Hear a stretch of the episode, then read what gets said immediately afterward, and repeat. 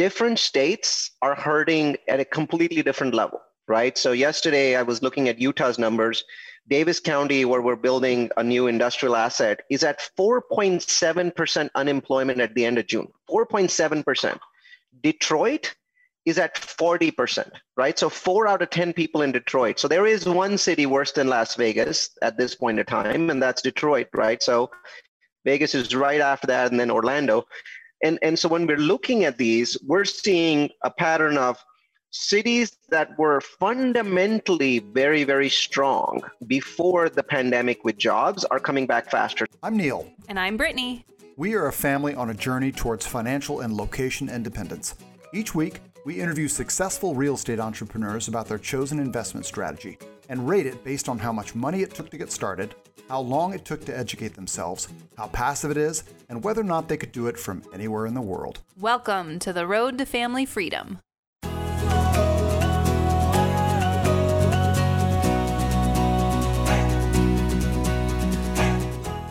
Before we begin this week's show, I'd like to make you an offer a free 30 minute call with me. We've been doing weekly chats with other real estate investors for months now, and the response has been great. But we're going to change things up a bit and focus. We are buying self storage facilities. We have a great partner in North Carolina with a great track record of success, a background in construction, and we're partnering up to help him expand his portfolio. If you have an interest in learning more about investing in self storage, on the active side, on the passive side, whatever your level of interest, we want to talk to you. There's no pitch here. We're not selling a coaching program. This is just a chance for us to network with other investors interested in self storage. Also, if you're a current self storage owner, we'd love to chat with you and perhaps have you as a guest on our show. If all that sounds like something you'd be interested in, go to roadtofamilyfreedom.com slash self-storage call and schedule a call there. I look forward to speaking with you.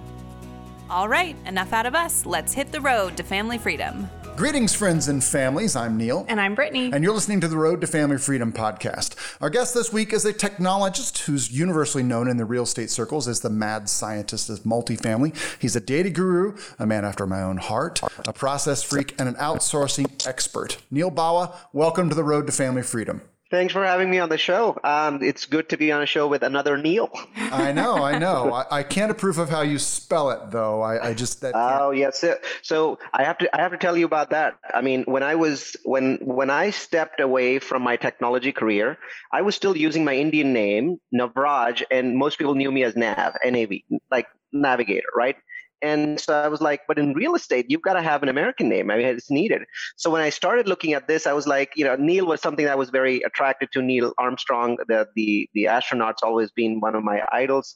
Uh, you know, I'm I'm a geek, right? So I mean, what's more geeky than people landing on the moon?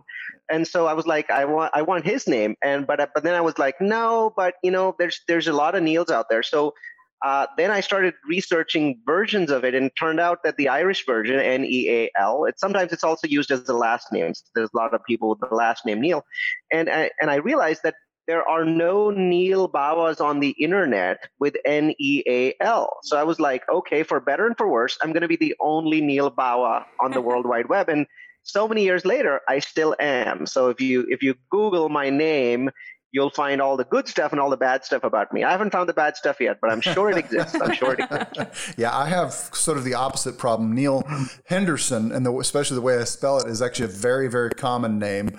I think the most famous is a an Irish fireworks show expert or something, and so I get you know I get people kind of emailing me about that. I, I, have a tennis player, some kind of professional tennis player that it, I mean, I, I should just be my maiden name, Brittany Deering. That's way less common, but you gave me Henderson and now I get I do I get emails and social media things occasionally where I've been tagged as a as a tennis player. I'm like, nope, wrong one, nutritionist. okay. Well, um, so the last time I saw you was February of this last year at the best mm-hmm. ever real estate conference in Colorado. And you were on a panel doing an Oxford style debate um, with Jillian Hellman. Uh, and arguing quite eloquently uh, that the best days of multifamily were behind us. Um, mm-hmm. And then March 2020 happens and the whole world comes apart. And I know, I know that in actuality, you're actually quite bullish on multifamily. But mm-hmm. have you felt at all prophetic over the last six months or so? God, no, no, I, absolutely not. I, I think that this was one of those panels where you know normally you have a panel and people are basically agreeing with each other and it's like i don't want to be on those panels. I want to be in a, like a full scale battle. So they said we have a debate instead of a panel. Would you like to chair the debate? And i was like sure but but i i i'm really aggressive on debates because i know in a debate you don't look at the other side. You only you're you're completely one sided and and so i need to be up against somebody that's really strong. And and so the organizer comes back and says, "Oh, we've got Jillian Hellman. She's really strong." So I was like, "That's going to be fun, right?" So that debate was not really about my beliefs. It was about taking one side and, and hammering it home. And if you notice, I, I gave Jillian fair warning and said, you know, I'm going to go after you. And she's like, I'm going to go after you, Neal, right? and so we, it was, it was no holds barred. It was, it was a very aggressive, you know, thing. And and uh, we we we got an email immediately uh, after the conference. That was the the, the number one rated segment of the conference, and I think it was simply because it was so aggressive and uh, and and people really enjoyed that. But uh, no, definitely not feeling prophetic because some of that was really acting more than belief. Um, it, it is not my my belief is that in the short term, the best days of multifamily are behind it, and COVID changed that. So now the next 18 months are going to be incredibly rough for everybody. Most people think like we've weathered the storm and they don't understand the concept of how real estate works. And it's far too soon to weather anything. Uh, we're just getting started here. The next 18 months are really tough. But because of COVID, and because of the $4 trillion that we just injected into the US economy and the $10 trillion of stimulus injected into the world economy, the best days of multifamily are now ahead of it. And and you know we can talk about you know what cap compression means and why it occurs outside of real estate but basically we restarted the multifamily boom cycle but it, the, the restart has a 12 to 18 month very rough patch. And and basically that patch starts we're recording this on july 30th it starts on august 1st two days from today because today people have unemployment benefits. Two days from now, they don't. Yeah. Oops. yeah. I think you guys froze there for a second on my side. Yeah, no. Oh, we, we recorded it all. We got your voice, so yeah, yeah. we're good. Okay. yeah, it's um that's what I keep telling people. You know, people are like, well, you know, why, where are the real estate deals? You know, the economy's crashing. There should be some real estate deals right now, and and housing prices should be dropping, and yada yada yada. And it's like, there's still too much government cheddar out there. There's there's for know, anything to happen, right? anything I mean, to happen. Yeah, it's every market. Yeah, every market's supported right now. Yeah, no, it's it's a very strange. Yeah. Uh, no, we sold our home here in Las Vegas uh, about a month ago. And I did that because we had we bought back in 2013 at the bottom of the market. We'd had a huge run up in equity, and I'd been through the, the 2008 cycle. I'd ridden that down, uh, and then saw what happened to real estate here in Las Vegas. Now, there's no guarantee it's going to happen again, but we're at 30% unemployment in the state of Nevada, which is the highest in the union there's no way that doesn't impact the economy and real estate. There's just absolutely no way. And I and I'd rather be I'd rather be wrong in, in the other direction than than right. You know. Well, I got to tell you, I think the Hendersons got it right. This is I couldn't think of a better time to sell in Vegas. I mean, Vegas has had an amazing run in the last seven years, better than most metros in the U.S. To be honest, so that that run up has been uh, you know, phenomenal. Uh, and I think that all run-ups end. And Vegas is going to be hit extraordinarily hard. I think that if I had to pick two cities in the U.S. that are going to be the hardest hit from this particular pandemic, it's going to be Vegas and Detroit. Um, when I am looking at what is going to happen to the balance sheet of the MGM, I'm going to I'm looking at what's going to happen to um, you know the, all of the big players in Vegas the damage to the balance sheet is so excessive and, and so phenomenal that they're going to be struggling for years, even if even if two months from now we get a vaccine and things resume, right? So people are like, yeah, things can resume. Yes, but the balance sheet damage is done. What is done is done. They still had to pay their hundreds of millions of dollars of loans it during this time and they've been scrounging and they've been basically leveraging their other assets and and there's no way to undo that damage and it's going to take a very long time. So in my mind you'll see bankruptcies in vegas large ones uh, really in, in 2021 i don't i don't foresee seeing a lot of them in 2020 you know these some of these are well capitalized. It's going to take them a while before they resort to bankruptcy last option people are like oh yeah we'll just declare bankruptcy and write it off i mean they don't understand that for business that's the very last step because you lose your leverage capability, you lose your ability or methods. Some very, very large bankruptcies in Vegas in, in 2021. Yeah. yeah. Well, again, it's the people, what people need to remember is that real estate lags the economy. Uh, you know, real estate, some, a friend of mine said that often real estate looks back at what the economy did and the stock market looks forward. And you know that's why you know very true. I, that's a great comment by the way. That's a phenomenal comment because it's absolutely true. The stock market today is looking at you know the the extremely high likelihood that we get a, a weak vaccine right basically a 50% efficacy or greater within the next six months. So it's really looking at where we could be 12 months from now with all this stimulus and all this money floating around and and you know it, it needing yield. With that money still going to be there. The government is not going to withdraw that $4 trillion. It's already given out to the people. Well, that money still exists. It's in the system. It needs yield a year from today. And when that vaccine is found, well, stock market's betting that the PE ratios are going to improve, which makes sense. From their perspective, it makes sense. I mean, I don't believe that the stock market today represents the uh, the main street. It, it represents, you know, rich people. And those people are looking forward at what's best for them and they're they're making the, the right bets. But real estate, yeah, it has a bigger lag than than the, the stock market. So keep in mind, US real estate was the reason for the 2008 crash. We caused that crash. But when I ask people this trivia question, I'm going to throw it at you guys if you're okay with that. You know, when did real estate in the United States bottom out in the 2008 recession? What's your guess?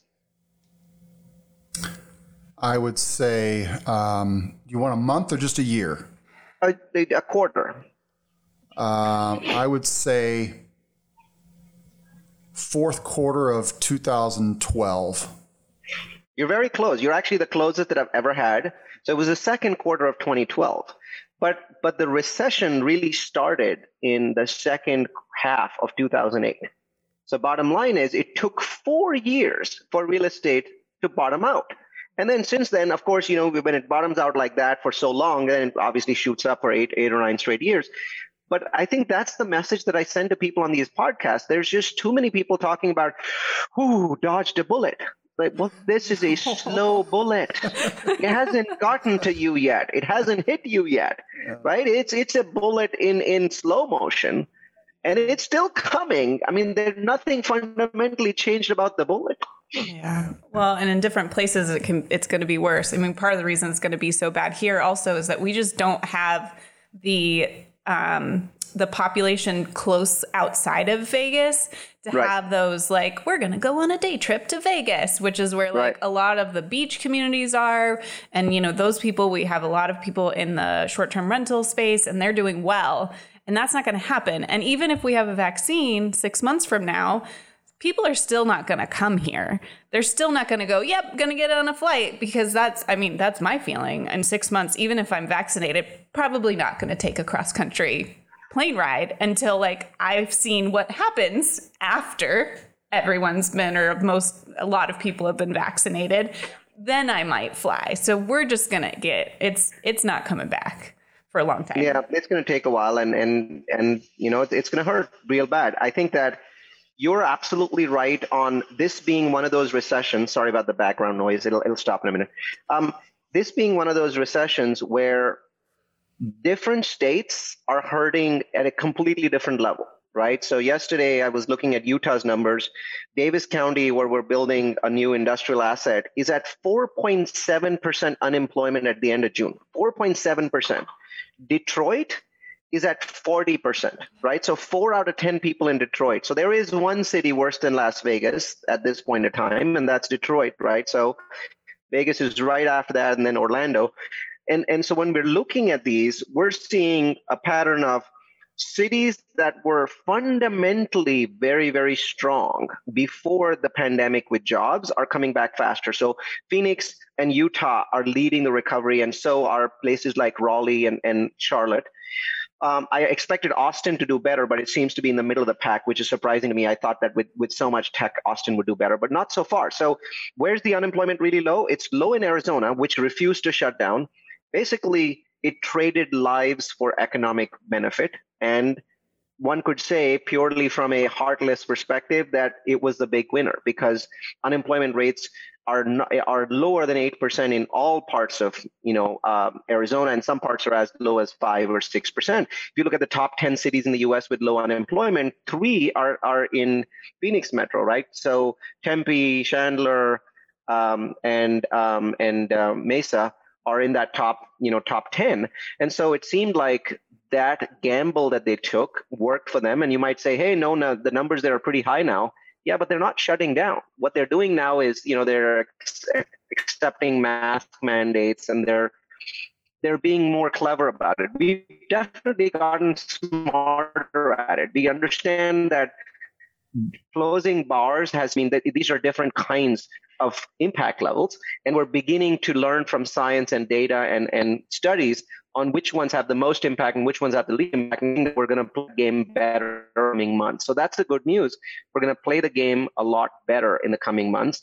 And then the second piece, I think that is going to help places like Vegas come back. And you know, I I'm not in 100% agreement with you that people won't get on a plane um, after a vaccine because there's a lot of pent up demand for for that kind of travel that we will see at that point of time. But the second thing is going to help us that no one's talking about now, but three months from now, I guarantee people will talk about it, is therapeutics. So there's two ways to fight COVID. One is get vaccinated so you don't get it. But the second one is to fight it with drugs when you do get it. And we are making very rapid progress on drug efficacy getting better. If we could, you know, if people went into the hospital right now it's taking them 15 days in the hospital before either death or discharge right and that's killing our hospitals i mean I tell you, this is not about the deaths. And, and once again, it's a heartless comment, but I have to say that because we've already seen that some parts of the country are a little, you know, more heartless than the others. And it is what it is, right? And let's not get into the politics of it. But it, this is about the ICU bed count in the US. What is going to happen is that the politicians and the business community are going to drive the opening to the point where we have no ICU beds left. And then they're going to have to pull off because at that point, the, the screaming and the yelling that comes from the general public is going to stop them from you know, going further. So the ICU bed count of the US is what is really driving the US economy today. Mm-hmm. And if we had uh, if we had therapeutics, drugs that were twice as good Guess what that means? We just doubled the ICU count in the United States, which means that we could open a lot more. So the, the good news is that we are making better progress on therapeutics and on vaccines simply because fundamentally vaccines are hard, mm-hmm. drugs are not. Drugs, you know, can, can get into the marketplace much sooner than vaccines can. Because if you mess up a vaccine and you vaccinate people, how do vaccines work? I mean, you, you inject people with COVID 19. That's how vaccines work, right? Yep. Well, you make a mistake on that, you screw the whole world. But if you make a mistake on a drug, you kill a few patients, which is why drugs come into the marketplace much faster than vaccines do. And so I think in three to four months, you're going to see some very powerful drugs, some cocktails that are going to get better, remdesivir mixed up with hydrochloroquine or whatever it is that seems to work. And you're going to see hospital stays shrink. And when that happens, we're going to be able to open our economy more because this is all about ICU beds at this point in time. Nothing else matters. Yeah. And your and your point is not so much about the the general public um, you know reaction to covid and all that it's just that the damage is already done to most of these businesses i mean that most of their balance sheet the damage is already done um, and yeah know, i mean I mean, if you look at every business that was a, let's say, we'll talk about haircutting salons, we'll talk about gym owners. Well, some of them haven't paid uh, their their you know their landlords. But let's say that they that they got rent for free. Let's assume the best case scenario. They still had to pay employees, and rent is not your only cost. There's dozens of other costs. There's insurance. There's you know utilities. There's so many costs. And what's happening is that there a lot of these businesses were healthy. They had $100,000 in the bank, they had $50,000 in the bank. And what's going to happen is by the time we get to that vaccine, that $100,000 gets down to zero, right? And now they're borrowing from mom and dad and everybody else. So effectively their their eh, their balance sheet is negative, right? And then if something else unrelated to COVID happens, uh, a bankruptcy in Cook County in Chicago happens, you know, uh, a, a, large company goes under because of you know the, this impact. They will not be able to sustain that impact. So a lot of the the the, the dominoes are going to keep falling after a vaccine because at this point we've weakened that portion of the economy right so so that's the, the that's the bad news that this impact goes on for a while the, the good news is i think that we are getting better at fighting this thing i mean i'm i'm seeing the you know the therapeutics are getting better. At this point, I mean, two months ago I was saying I don't think we get a vaccine this year. I think it's just nonsense. I think that the speed at which vaccines work, there's no past evidence that a vaccine can be made this quickly. Today, I'm going to say I was wrong. I was wrong two months ago because the rule book is just being thrown out as far as the, the vaccine creation is concerned.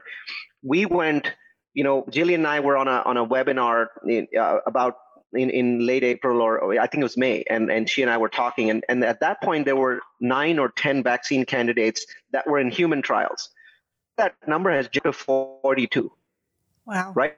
Because this is such a worldwide problem, as far as I'm concerned, we only need one out of 42 to work. Yeah. And if Right now, we'll take weak vaccines that are at 50% efficacy as well. So even less than 1%, one of them has to work. So bottom line is something's going to work. Uh, my my bet is on Oxford University, AstraZeneca. I think they, they have a strong vaccine.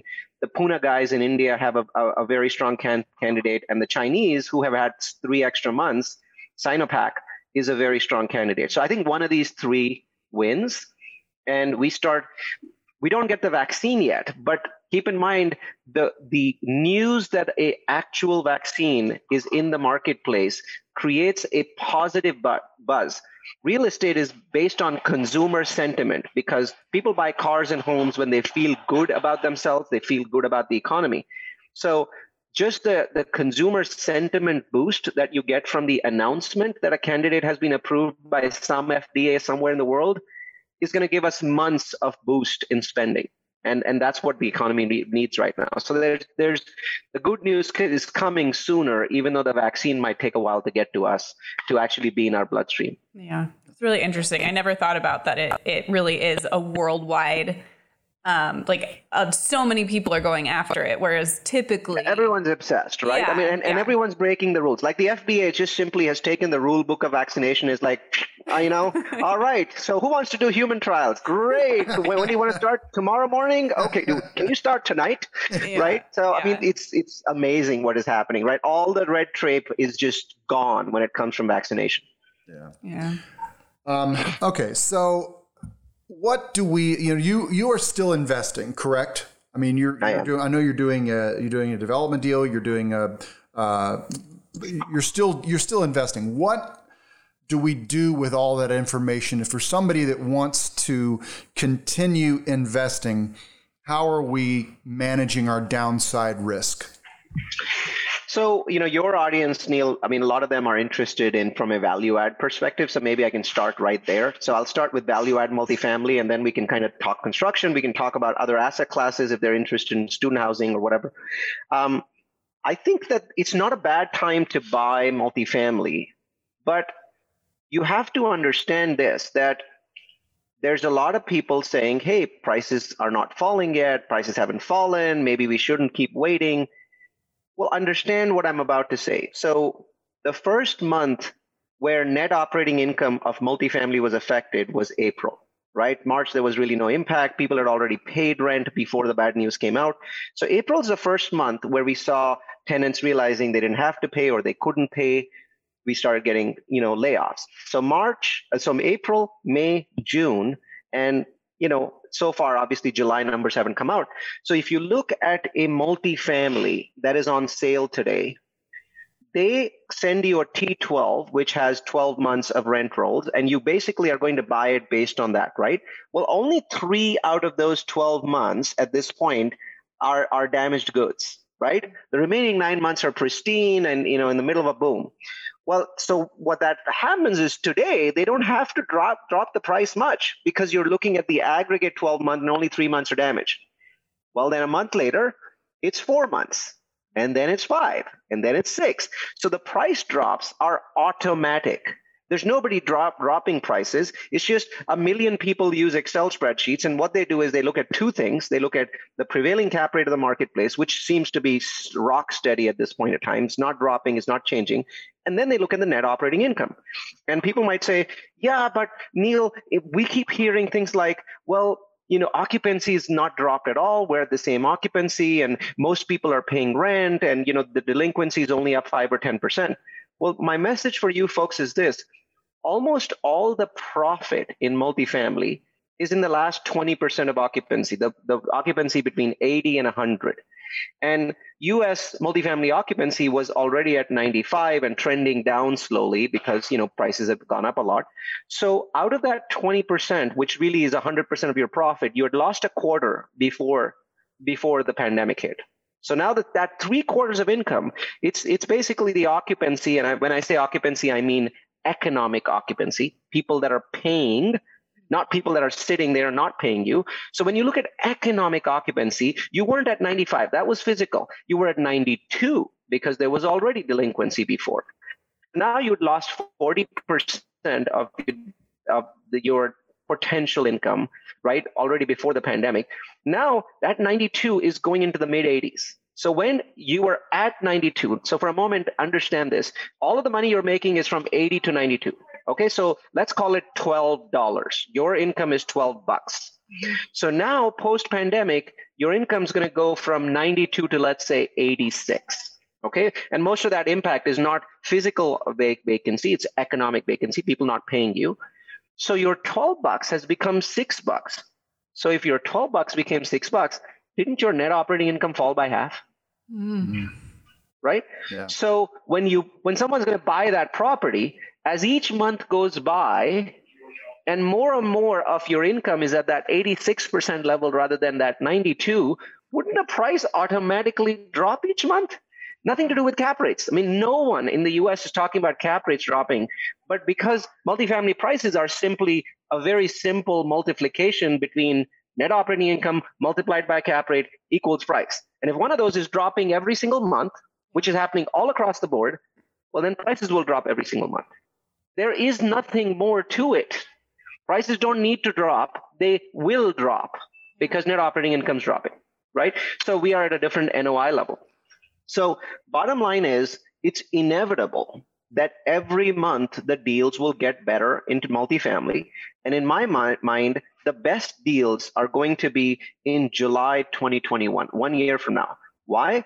Because one year from now, so think about it. April's the first month when when you got you know your your T12s basically got hammered, which means next year in March, right, is going to be the time when you have 12 months of the post-pandemic right? Mm-hmm. T12s. And by that time, I believe a vaccine would be found. So the last few months of those may not be as bad as the first few months that we are experiencing right now. So it's actually going to be mending at that point. So so now you have 12 months of T12. And if if somebody basically says, okay, I'm going to take these 12 months and put my property up for sale in May or June, well, you're going to be making offers in June and buying in July, right? Mm-hmm. So that's probably the low point, the absolute low point at that point. And if the recovery is much faster, much, much faster than I think, then the low point gets moved. It may not be July, it might be a little bit earlier than that. But bottom line is if you're buying, understand that you're buying an asset which is going to go down in price. There is no analyst at this point predicting multifamily prices will stay stable. CBRE down. Marcus and Millichap down. Cushman down the banks down, right? So if you're looking at Berkadia or you're looking at all of these guys, Fannie Mae down, Freddie Mac down. You want to buy, it? that's fine. But you're going to buy in a market where decline is guaranteed. Yeah. Right? That's my message for you. Is it a good time to buy? Well, and I'll tell you why. Four months ago, me and a bunch of other people and you guys were basically fighting, you know, uh, sellers. I mean, it was it was totally a seller's market. We had hundred thousand dollars in de- deposits due on day one, sight unseen, and then basically they were giving us sixty days to close. Today, that same seller's like, oh no no, you know, take your thirty days. I don't need any money hard, and I'll give you two extensions if you need to close because he doesn't want you to wait another two months because he knows that his price is going to go down every single month. So they're like giving you all the time. He just wants to get you in contract and get maybe 50 grand in his pocket. So you, you know, you now have some, some reason not to walk away from this. So in that sense, you're actually in a better market, right? Mm-hmm. So it's it's a weird sort of thing. Do you look at it as glass half empty? Do you look at it as glass half half full? I, I can guarantee that the best deals are in the future. They're not there today. But if you buy today, you're in a better place than you were in Feb. So which way do you look at it? I don't know. I'm looking at it as my company is not going out of business in the next six months. I don't need the acquisition fee, so I'm just going to sit here and wait. Yeah. Yeah. Well, right. And and you might say, well, what am I doing in the meantime? And the answer is, luckily, I'm also a developer. and the development world, in some ways, is having the best of this because I have never signed development loans at 4% before. I mean, development loans are always more expensive, but right now they're just ridiculously cheap, right? And 4.25%, you can get a $30 million building built. And we don't have to deal with any of these super onerous uh, impounds. You know, Fannie and Freddie are like saying, I want nine months of principal and I want nine months of interest, and I want you to give that to me up front, and I'll give that back to you whenever I feel like it. Right? World has no such concept right? They're like, yeah, that's fine. I mean, if you get a loan, you get a loan. We'll fund it. So to me, I think the best thing that you could be doing if you were a developer, please for God's sake, don't do this if you're not a developer because the development market is a very tough market, right? That, that's a terrible reason to get into development. But if you are a developer, you get to skip this year, right? So I'm building in Mesa. Mesa already has the strongest rent growth in the United States post COVID, right? So give or take a, a city or two, strongest growth in the US post COVID but I'm not delivering anything for 19 months. So to me, I get to have the incredible benefit of much lower interest rates than I projected. Mm-hmm. And I also get to see an economy on the upswing 19 months from now when I'm leasing up. Yeah. Right. So I think that that from that perspective, I think development's in a good place. The downside is if that is today, you can't get development loans unless you have a track record. So it's a horrible time to be a new developer because banks are simply only working with folks that they know. So a lot of banks are simply like, we're not going to work with you unless we've already loaned to you before. Yeah. Yeah. yeah. Well, and you, so, what you, mm-hmm. what you're really talking about is, is also, is what's your time horizon? You know, I mean, if you are, mm-hmm. if you're somebody who has had a multifamily deal that you bought four years ago and that loan is due a year from now, uh, the term ends a year from now, and that's when the exit was supposed to happen, you're you're going to be hurting. Um, if you're somebody, you're going to be hurting, and you're going to be hurting big time because you're not going to be able to refinance that property. And one of that, one of the reasons for that is, I mean, uh, hopefully you have multiple extensions, right? But keep in mind, people say this stuff like we have multiple extensions what they should be saying is we have multiple extensions as long as we perform to a certain level. Banks are not idiots. They're not just letting you uh, get extensions for free. Those extensions, have you read the language in your contract? It says things like you have to have rents to a certain level, you have to have occupancy to a certain level, you have to have delinquency to a certain level. So if you're not going to have any of those things, then and then you're actually not eligible for that extension. Now, having said that, banks don't want to see banks don't want to take properties back so if you do a good job of running your property even if you don't hit that benchmark you come in 10% less i can almost guarantee they will give you that extension. Because the banks know a year from now that the situation is on its way up right? So we've been in a trough horrible trough down down down down down and now we're beginning to go up. So when a bank sees that if they see you managing the property well even if you're below that threshold they'll probably let you extend. But the message I have for everybody is yes, if you are were due to to extend your loan or to refinance in Q, Q1, Q2 of next year, you're going to have a really tough time. So you'd better be aggressively working on your property right now. Yeah, gotcha. Okay, um, so we've I think we've we have covered the the economy. I mean, more than we as much as we can in in a little you know forty five minute podcast. But uh, I know for a fact that you are an outsourcing expert. Um, and last I think I spoke to you, you I think you had 25 virtual assistants. It's probably more now. Um, it's 25 you... employees, and 19 of them are full-time virtual assistants. So there's 19 employees that we have that are basically they they live in the Philippines or the Ukraine or they live in India, and they work full-time for us, uh, U.S. hours. So one of the things that we have always mandated is you might be the best virtual assistant in the US, but if you don't work US hours, we can't have you work for us. Yeah. Hmm. Interesting. So they all work US hours. Um, so how what in what sort of ways are you using them? I, mean, I know you have. I've communicated with your you know one or two of your assistants by email and scheduling. Yeah. I know they handle your scheduling. What are some of the other ways that you're using virtual assistants to to leverage their time? Honest answer is the way we use virtual assistants. Firstly, we don't like using that word inside of our companies. They're just team members. That word itself creates a culture problem. And so we only use that word when we're outside of the company. Inside the company, they're team members. We simply refuse to think of them as VAs. They're just, you know, they're just people in the company. And because of that, they are there's very few things we don't use them for. So it might actually be beneficial to flip that question and say you know what do we not use them or firstly we don't allow people out that live outside the us to do bank transactions so they don't have access to our bank accounts. In certain cases they have read-only access because they're transaction coordinators so they can go in and look at incoming wires from investors. So believe it or not all documents all documents for investors are being handled by virtual assistant. Now, as you can imagine, they're the most senior, they're the ones we trust the most, mm-hmm. but still they don't have access to money. But do they have access to people's W 2s? Yes. They have access to social security numbers? Yes. Uh, so we've got two or three that are kind of have risen to the top over years of service with us that that do that. So investor management, that's that's in the Philippines. When investors come in, we get about four or five investors a day, right? So it, it, we are very high throughput when it comes to investors. So those four or five investors are first processed by a virtual assistant and then set up with a US based um, you know, um, you know, investor relations manager. So imagine my investor relations manager always says he's got the best job on earth because he just goes from call to call to call to call to call all the pre-work qualifying investors making sure they're accredited making sure that they're actually the right people that they actually want our services that they weren't just you know looking on the internet and found us. Um, doing all of that work answering their initial questions telling them about us all of that is virtual assistants. Scheduling the call reminding people that they have a call is virtual assistants. Doing the call us based staff.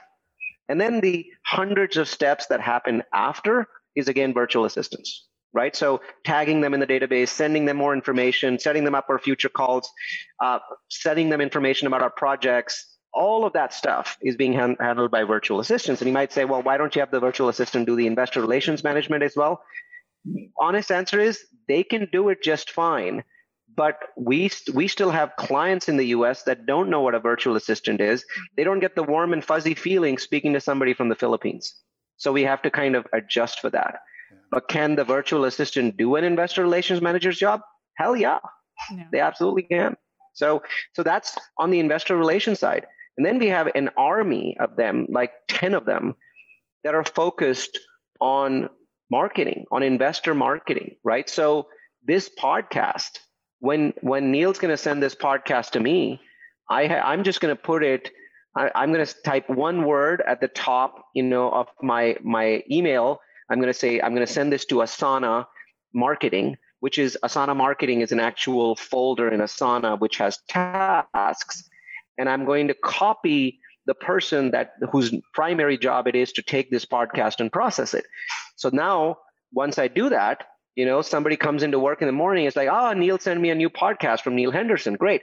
So he's going to read your email. He's going to take out all the content. He's going to go into different uh, software like Canva. He's going to create a custom header with my picture and your picture, do all of that stuff. He's then going to basically go into another folder where we have like 18 different places that we post these podcasts. One person's going to convert it for use on our YouTube channel because that looks different and has that spiky, fun equalizer thingy going right at the screen. So he's going to do that, or she's going to do that, and and other people are going to be like, okay, let's post it on Facebook. But Facebook is not Facebook. Facebook is Facebook's. It's, you know, we're going to post this on Neal's page, the Grocapitus page, the Multi Multifamily group, you know, all of these other groups. There's other groups that actually allow us to post our content. We go out and post it there. And then, then they're going to take it and repurpose it for Instagram. Then they're going to take it and repurpose it for email. So we, we if it's some interesting quote that I've said, they're going to repurpose that, right? Imagine all of this stuff multiplied by about 1,000 recurring tasks that are set up in Asana. Mm-hmm. They're doing those and they're doing it with very minimal you know supervision from other people because they've done it a thousand times before. Yeah right so, and that's just podcasting podcasting is one of our 12 funnels we have 12 different funnels one of them is podcasting, and I don't even have a podcast, and I never want to have a podcast. You know, people say, "What's your podcast, Neal?" And my podcast is called Everyone Else's Podcast. right? yeah. No, it's a great. And, and I love that. Everyone else's podcast is better, in in my opinion. So you know, I'm on podcasts all the time, so I, I'm spending the same amount of time that I would do on my own podcast, but I'm basically going on to other people's uh, you know events. But that's one channel, right? So we have Facebook uh, as a channel from a social media perspective. So they're not just putting podcasts on our on our Facebook groups; they're running our Facebook groups. They're answering hundreds of questions. They're doing that thing on Monday which says, "Hey, post your deal." That's a virtual assistant. On Tuesdays, they're posting the uh, motivational message. You see those nice messages of people running and the moon and the sky. That's all virtual assistants, right? And Wednesday, they're probably doing something else like uh, they're asking like questions which create you know people are talking and then they're answering those questions. Believe it they get over their knee right? A lot of people say neal i think you just waste your whole day on the on the the social media. And my answer is i am never on social media. Yeah. I don't even do social media for my personal stuff. I mean my family knows that i will never answer them on on social media because i'm not really there. It's yeah. other people. Yeah. Right? Awesome. and and this is not unusual. I mean uh, when when you go look at you know people that have 10 million or 20 million Twitter followers, 99% of what's being posted and 99% of what's you know being answered are other people. Yeah. Yeah, no, it's a clever. It's it's the best way to do it, if, especially as you grow. I mean, we know because we're very small, and it takes forever to do any like to to reprocess and you know post, make things into different little packages and post them everywhere. And like we're we're trying, but we also have a six year old that is home with us, and Neil has a full time job, and so like it's and oh oh by the way, we also invest in real estate. Yeah, you know. yeah. There's a lot of things to do. So it's I mean it's it's a, a great tool yeah. to have, and um and there's nothing wrong with using people. I I hate that people don't. Mm-hmm. Get a warm, fuzzy feeling about someone just because they're in another country. That doesn't mean that there's that they aren't just as skilled as someone who is in the US. But well, I can tell you one of those people, I'm not going to give you her name. I don't want her to get poached. so I, you know, because because they're in other places and investors would not like it, they they don't have access. None, none of these people have access to bank accounts for uh, investments she has access to my personal bank accounts. So I trust her more than any assistant. I've had lots of assistants in the last 20 years of running businesses in the US that were US based. Yeah. She's the first to ever get access to my bank accounts. I mean, I don't find there being a difference in ethics and a difference in competency. It's just a difference in cost. That's really all there is. And and a lot of people, you know, they're they're like, yeah, but my virtual assistant experience wasn't good. You really have to dig into that yourself. In my mind, if you're a good teacher, if you're a good organizer, your experience will be good. If you're a bad teacher and a bad organizer, your experience will be bad. And you you try and make up for that by having you hiring a person in the US that is sitting next to you in the chair next to you. So now without teaching them, you're basically wasting massive amounts of time with them basically wasting time watching you and learning from you, right? That's inefficient, but that's the standard. We basically have people come in and say, Yeah, you can learn, just sit here and watch me do stuff, and eventually you'll learn it. Sure, anybody can do that, right? But that's not the right way to do things. The right way is to actually spend structured time creating systems and processes and tutorials for people. Yeah. And if you're able to do that, then what's the difference between doing it for people in the Philippines and doing it for people sitting next to you? Yeah. Right. And what people don't realize is that what you're doing by having a person sitting next to you and following you is the worst because the moment that person leaves, the clock, you know, it, basically you're starting from scratch again. Whereas if you create the systems and processes and these video tutorials that we create every single day, those are all stored in Asana. So when a person goes away, Asana is a project management software. All we have to do is new person basically takes the John left. So you click on John and say reassign tasks for John to click and you select the new person. Now all the tasks are there. And you might say, well, how does a person know how to do the task? Well, that's because we never create a project without a video tutorial that's recorded using a software called Loom. Loom is a free software. It's a uh, it's a uh, applet for the Chrome browser. It's always in the top right, left, right side of our browser. We click on Loom it's now recording our video, it's recording our screen and our voice. And I can tell you in two to three minutes, you can teach an incredible amount of process. It would probably take you two to three hours to write that as a process because now you'd have to type it out and fix your typos and do screenshots and it's going to take forever and most people don't do it so as far as we're concerned our process is very simple the, the, the, the people that are teaching only ever use loom but the people that that the teaching is going to have to then convert that into a written document with screenshots. So I'm spending three minutes, they might be spending three hours, but they're doing it at five bucks an hour. So then they send that back to me, and I might spend five minutes editing that. Because what we learned a very long time ago is if you force people to do these complex how to documents, they just don't do them. They find an excuse, right? Yeah. So we're just standardized on three minute videos. If it's longer than three minutes, create a new video because you're you're too verbose. Yeah, makes sense. Okay, so um, you know, if you've got somebody starting out wants to start off with a virtual assistant, let's say they're a, a small podcaster, you know, with a, a family at home and a six-year-old and a self-storage business, uh, you know, they're trying to get started off the ground. Sounds familiar. Yeah. How would yeah. you How would you tell that person to to dip their toe into uh, the world of of uh, of uh, a remote team member? Um, so, you know, when, when, when you were growing up, you went to college, you didn't argue about spending massive amounts of money and spending four years of your life in college. You think about it, four years is 8,000 hours, right? But you spend it. You knew that was a good investment. So the first thing I want to say is virtual assistants are the most magical things that you can ever believe when it comes to both your personal life and your professional life. But they are an, an investment. Is people say, I'm just going to hire an assistant and I'm going to go to Upwork and I'm going to post something and then I will basically um, I will uh, see how it goes. That's the wrong approach because you haven't burned your bridges. When you sign up for a college and you move into the dorm, you burned your bridges, right? That's what made college work. So my biggest my message to you is if you're using a virtual assistant, burn your bridges. How do you do that? Don't hire one, hire two, and hire them for four hours a day. Because the key thing is, I want a huge amount of pressure on you to make them productive. They're not the problem, you are. You're the problem, right? So when you have two virtual assistants and you're paying them four hours a day, that's eight hours multiplied by five bucks, let's say 40 bucks a day. Okay. And I can tell you the first month is all going to be wasted money. Let's assume 100% of it is wasted.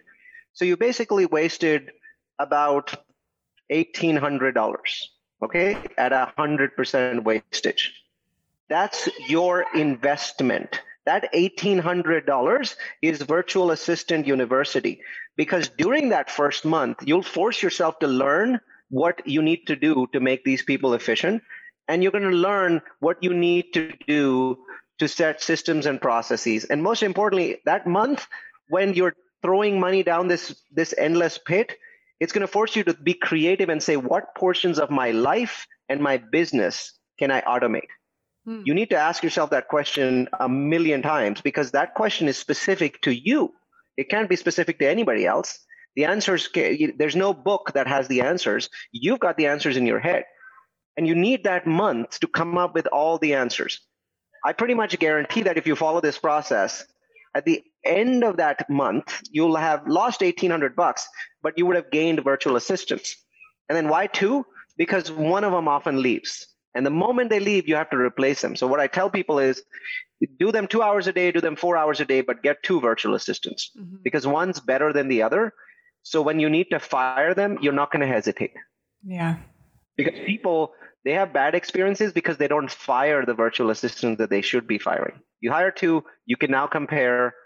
You fire one, you rehire the second one, you keep grow, start keep you keep growing with that process, and eventually you end up with two that you like that's going to be awesome for a while. And then unfortunately, one of them will leave. and you'll have to start that process again. It's almost like you're a, you're A/B testing them as you're doing it. Yes, A/B testing is really key with virtual assistants. We found that we had virtual assistants in in a position for a year, and we thought they were awesome. And the moment they left or we fired them, we realized that they were crappy. Mm. Gotcha. Yeah, yeah, because you didn't have the something to compare to. Compare to. That makes sense. That's awesome. Well, Neal Bawa, thank you so much for joining us. If any of our listeners want to reach out to you and find out more about you, what would be the best way for them to do that? Well, two ways. They're both very simple. First one, just Google my name. As I said, I'm the only Neal Bawa on the internet. So N E A L B A W A. Hit enter. You'll see about 100 podcasts. You'll probably see about 30 or 40 conferences where I'm teaching live. And that'll kind of get you started, right? There's also some I, am known for my controversial thoughts, and whenever I have a controversial thought, I write something on the internet, so you'll get to see mm-hmm. plenty of interesting things there. Um, and then the second way is we believe in education. We're very, very strong on education. So we built Multifamily University, which is multifamilyu.com, as a website for all things real estate. It started out as all things multifamily, and then our, our, our audience grew and they really wanted more than multifamily. So it's really all things real estate, uh, especially commercial real estate. We do single family only about three to four weeks a year, but the rest of the time it's about commercial. We do 40 deep dive webinars and town halls. Um, lot people love them. Uh, this year, 75,000 people will sign up for our webinars um, and and and town halls. Average attendance is always exactly the same 500 because that's how many people we can put in our zoom license. Everybody else we send them facebook links so we have three or 400 people watching on facebook because they couldn't get into the, the zoom link. So whenever you sign up you'll notice that there's a zoom link and then below that is like if zoom doesn't let you in click this link so you can watch through facebook. Um, but the the key is not the fact that it's a large audience. The key and, and questions obviously with a large audience are, are better in quality. And usually we spend 45 minutes answering questions in each of these webinars. But I think it's it's about the depth. We are very fanatic about our webinars being deep in content because we find that there's too much shallow stuff that goes on in real estate. When I switch from tech to real estate, incredible. And so I hunger for that depth. So a, a lot of our conversations are very deep and they're some of them are topics that you wouldn't think about. I mean, I believe, for example, that in 2008, the banking system changed real estate forever for all of us. And so we have a webinar on that and has nothing to do with real estate. It just has to do with the impact of the banking system because we think that those are things that people should think about or know about. So some of the topics are crazy off the wall and we enjoy that process. We are, you know, the bad scientists and we like to be true to our, our, our reputation. I think it's true just right here in this podcast. I mean, we went into things that people we've talked COVID and, and all this with other people, but we really got into some subjects that we've never touched on in in context to that, and it's um it was been it's been really interesting. So thank you. All right, fantastic. Well, Neil, thanks, thanks for having me on the podcast. Yeah, it's been great. Okay, that was Neal Bawa from Grocapitus and Multifamily University. It was uh, wonderful chatting with him. Um, yeah. I'm glad that we uh, were able to get him on. Um, he's a he's a very in demand speaker. Um, although, of course, he, he admitted that he he basically just doesn't podcast. He just goes on other people's podcasts. Hey, it's a good strategy. It, it makes sense. Yeah, yeah. Um, if you're if you're able to do that. Yeah. Um, you know, someday. Yep. Maybe. Yep. so, uh, so we're, this is a little bit different. We didn't really get into Neal's um, uh, background in real estate and talk about the four values: the the money, the time, the knowledge, and you know whether I could do anything. But I mean, I could guess on some of those. Yeah, we- we uh, he probably travels. Yeah, yeah. He has because he has people that can run his things. He probably spends a lot of time on this because it seems like he super enjoys it, and I think it's probably a full time job for him. Yeah. And he's definitely not a passive investor. And money, he probably spends a lot of it. Yeah, there you go. Spend, you know, spend five dollars an hour Yeah. for eight hours Yes. of yes. uh, of virtual assistants a day. Start there. Yep. Yep. So is that is that your biggest lesson learned? Uh, no. I mean, I, I, you could just like pull things from about every five minutes in the podcast and be like, "Oh, that was neat. That that I never thought about that." He's clearly um, a, super intelligent man and has a lot of background in.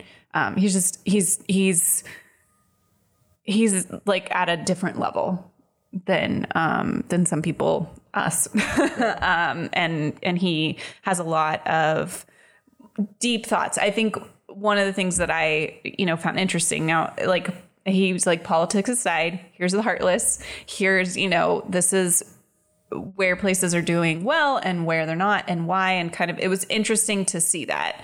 Um, it's hard to separate some of that and you know and and he was able to explain it that way. Now does he separate that in his like normal life and how he's thinking? I don't know. I don't know what his you know politics or any of that is you know um, i've got emotional things about some of that stuff but it was interesting to look at it from purely a business standpoint and not ha- you know not thinking about the deaths and and all of that nuance so i just thought it was a i guess a lesson learned that it's you should look at that because it is going to affect the economy, the things that are going on.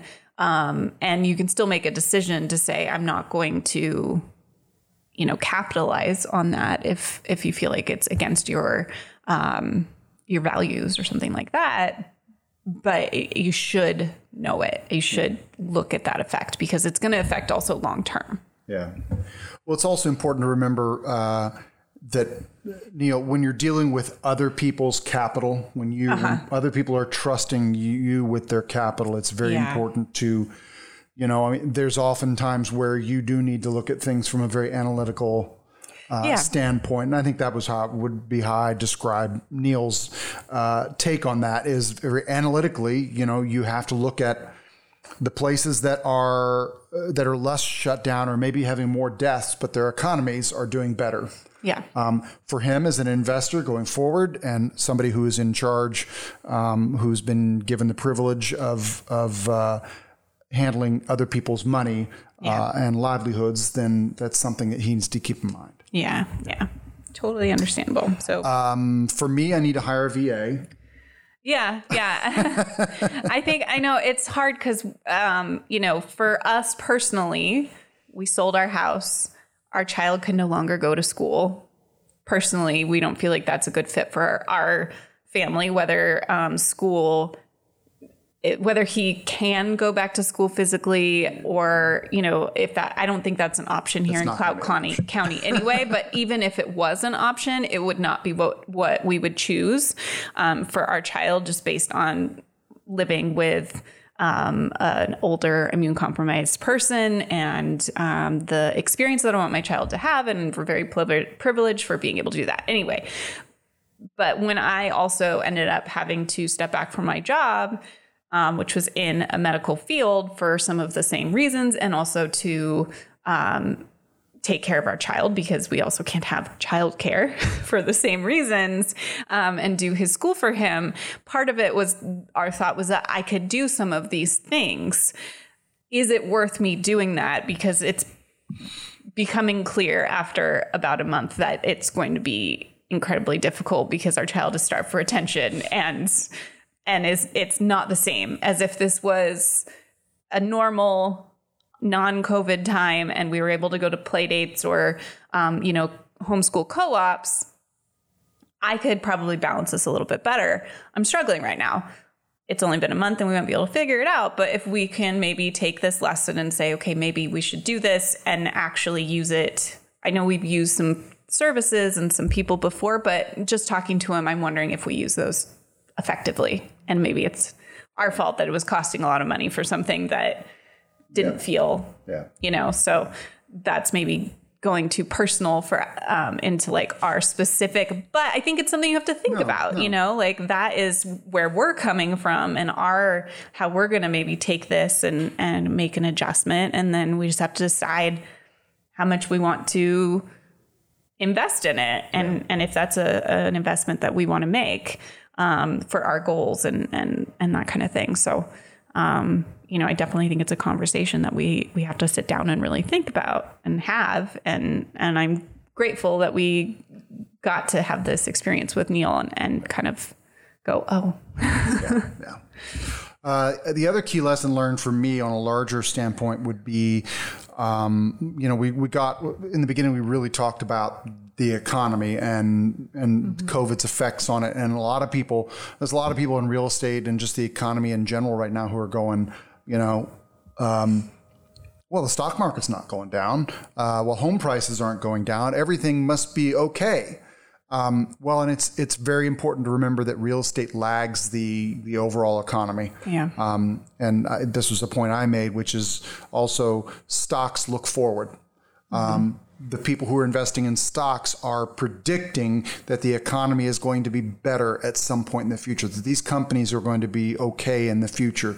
yeah Um, and uh, Yeah, we can guess that Disney will probably be fine eventually Yeah. because people will go back to Disneyland Yes. and Disney World and Disney Yes. cruises and all those things. So, you know, if we if we'd been able to, I would have like bought all the Disney stock when it was in the hole. Yeah. Um, you know, uh, but you know, the stocks are probably still decent for Disney because they're going to be here, Home Depot, all those places. They're they're going to be around because they're not probably they're also probably not over leveraged. You hope. You hope. Uh, I mean, I Dis- Disney has gone through some bad times in the past. Um, they are they're a huge company with Yeah. huge operations. You know, so I don't know what their balance sheet looks like. Um, and that's the point that one of the points that Neal made Yeah. is that there's a lot Yeah. of these companies who the damage has already been done on their balance sheet. It doesn't matter. We, the economy could. You know, we could have a vaccine tomorrow and everybody gets inoculated, but a lot of these companies are already um, Yeah. in a lot of trouble. Oh, Okay, so we had a little we had a little Tech brief difficulty. Zoom crash there. um, so we were talking about Disney and you were saying that the yeah you were saying that the damage is already done and i was about to say that you know that is what neal said but he said that the damage is already done and but and they may still be operating. The problem is if they don't have a safety net so if something then happens again.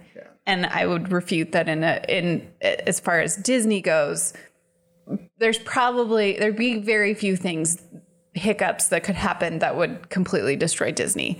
Um, hopefully they have a big safety net, but like as soon as people can, they're going to get back on a Disney cruise. They're, I mean, there's people. I'm sure there was people. I don't know if it's open anymore, but um, with uh, Disney World, I mean, I'm sure people went. Um, once the weird restrictions get adjusted and aren't quite so shut down. You know, things aren't aren't quite so uh, big.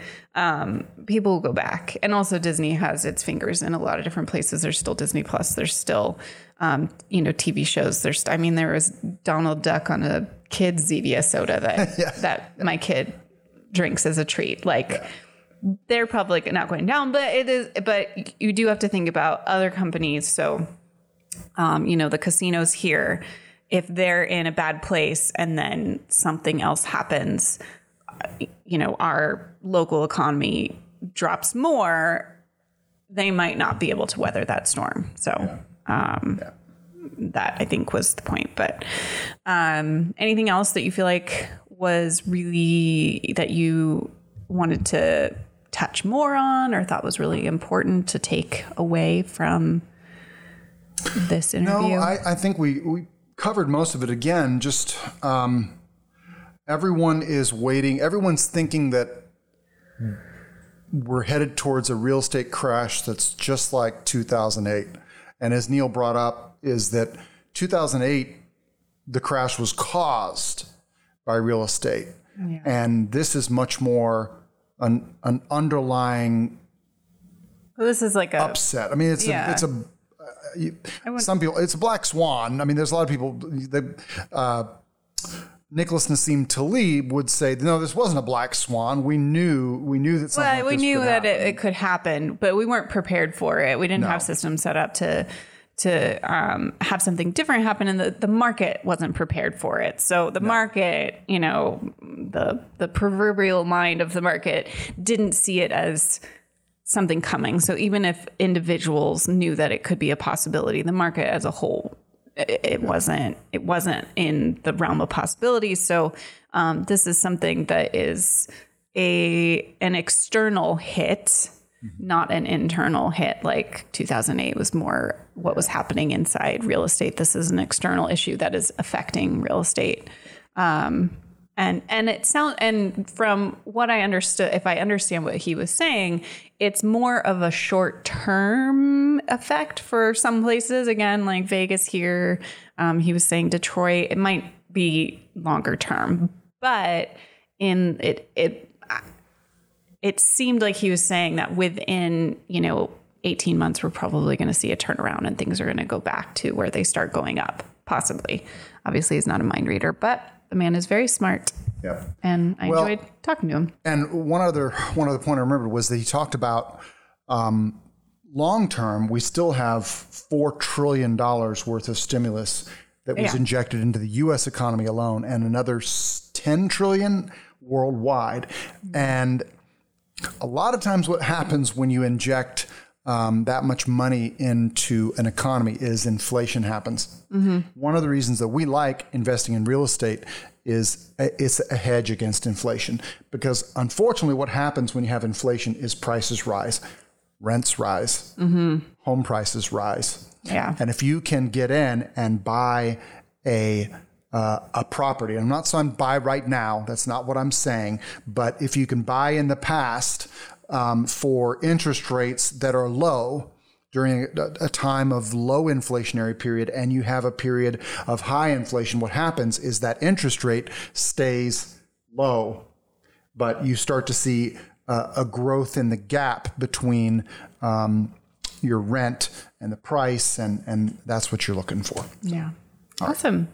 Right. All right. Okay. Well, once again, that was uh, Neal uh, Neal Bawa from Grocapitus and Multifamily University. Look him up. And uh, we're doing this all again next week. Let's hit the road. Bye. Hey, before you go, if you like the show, we would be delighted if you'd head over to Podchaser and leave us an honest review.